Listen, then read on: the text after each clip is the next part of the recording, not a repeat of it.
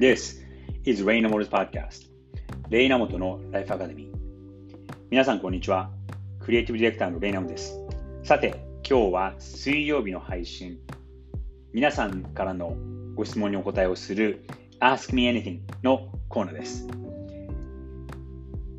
基本1回のエピソードで1つの質問、ご質問に対してお答えをして、えー、少し深掘りをするようにしてみたいんですが、今日のご質問は小迫としかさんとしかさんからのお便りです。レイナモト様、いつも通勤の際に拝聴させていただいております。私はクリエイティブエージェンシーに身を置き、また昨年支社立ち上げのためにニューヨークにやってきた20代の女性です。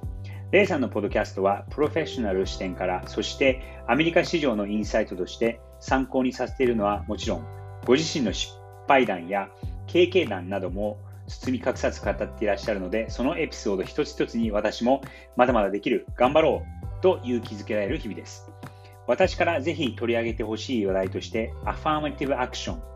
差別を受けてきた黒人をはじめとするマイノリティや女性に対する特別措置があります。キャリアにおいて性別やバックグラウンドに関係なく仕事をしたり、出世したりするケースはもちろん増えていると思いますが、私の知る上の世代では、管理職や経営者となって活躍している女性は男性と同等の働きを見せることが強く求められ結婚や出産を選ばなかった人も多いように感じます。またアメリカの企業ではマイノリティの採用が立ち遅れている職種へ優先的に採用昇格を行ったり大学入学の際に人種を考慮したりすることがありますが採用されてもその有能さが偽物ではないことを証明し続けなければならなかったり、バッシングの対象になったりしています。数合わせで採用したり、大して能力もないのに昇進させるのはどうなんだ逆差別ではないのかという反対意見も依然強いのが現実かなと思いますが、経営者として、夫としても発信されているレイさんの視点をお聞かせ願えれば嬉しいです。長くなりましたが、毎日の更新ありがとうございます。これからも毎日、そしてさや様、これは妻ですね、との週末コンテンツを楽しみにしております。小坂、あ、小坂としかさん。ご丁寧なお便り、どうもありがとうございます。これはすごく深いお題であり、5分、10分ではなかなか語りきれないことかと思うんですけども、ちょっとこのアファーミティブアクションということは聞いたことがない方のために軽く、説明をします、これは1960年代ぐらいからアメリカで捉えてきた、施策で、黒人だったりとかマイノリティや女性を優先的に、ま、職場で採用したりとか、特に一番はっきりしているのが、大学でのその入試の時に、えーマイノリティの生徒たちを多めに取ろうっていうよりかはその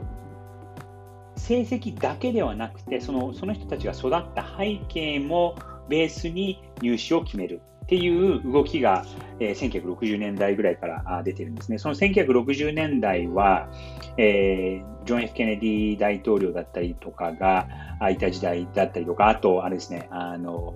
マーティン・ルーサー・キング牧師が、えー、人種差別反対運動をすごく盛んにやっていた時期なんですけども、その影響もあってか、1960年代後半からアメリカの大学がかなり大規模大規模で、そのアファームティブアクション、マイノリティの人たちを優先的に取っていくという施策が取り始められました。ただ、あのこれ、としかさんがおっしゃられているように、あの逆に白人の人たちが逆差別だっていうことを言い始めて、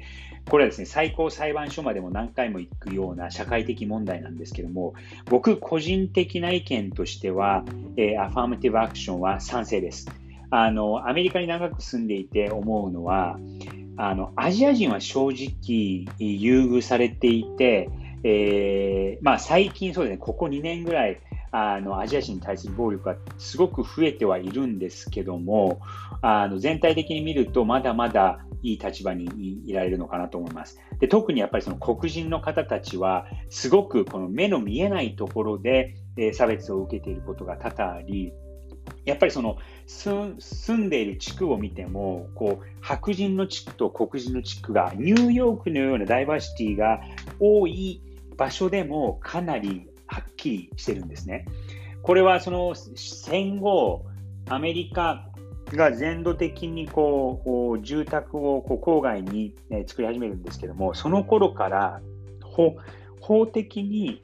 えー、まあ、これは微妙なんですけども、白人が得をして黒人はなかなかその手を、例えば家を手に入れられないような、そういう、えー、システムが裏では動いており、そして白人が、えー、白人至上主義に市場社会になってしまったっていうのは、これは歴史的にデータを見ても否めないかなと思います。それをやっぱり直すためには、こういうアファンティブアクションのような法的に、えー、チャンスを与える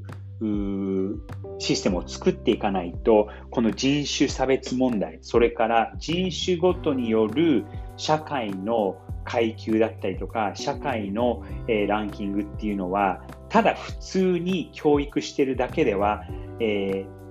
まず治る見込みがないと思いますね。なので、えー、何らかの形でこのように、え、その不利な人たちに、不利なマイノリティの人たちにチャンスを与えて、それは優遇されている、特に白人、まあ、アジア人もそこには含まれるかもしれないんですけども、えー、助けていって、チャンスを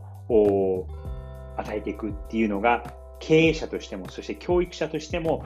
必要だと僕は結構強く思います。これはですね、逆にそのあのアジア人でも反対している人は少なくなくて、例えばそのハーバードの、えー、アジア人の人が、えー、それを反対したりだったりとか、やっぱりそのメリットで入っているのに、なんで人種ということだけで、まあ、それだけではないんですけども、優遇されるのっていうことに対する。で、それはそれで一理あるかなとは思うんですが、なんですが、やっぱり全体的に見ると、マイノリティ、特に黒人の人たちが圧倒的に損をしている社会なので、そこは責任を持って国として、えー、直していかなきゃいけないことだなと僕は思います。結構深い土台なので、これだけではなかなか物足りないかもしれないんですけども、えー、外国人としてアメリカにいる僕なんですけども、えー、経営者としても、えー、人としても、マイノリティとしても、このアファンティブアクションっていうのは、社会を正しく、え人種差別を時間をかけてでも撲滅するには必要な施策の一つかなと思います。ということで、今日は小迫としかさんからのご質問に対して、え答えさせていただきました。皆さんもぜひエピソードの詳細の欄にリンクが貼ってありますので、そこからいろいろなご質問だったりとか、ご希望のテーマのお題をぜひお送りください。待っております。それでは、Enjoy the rest of the week.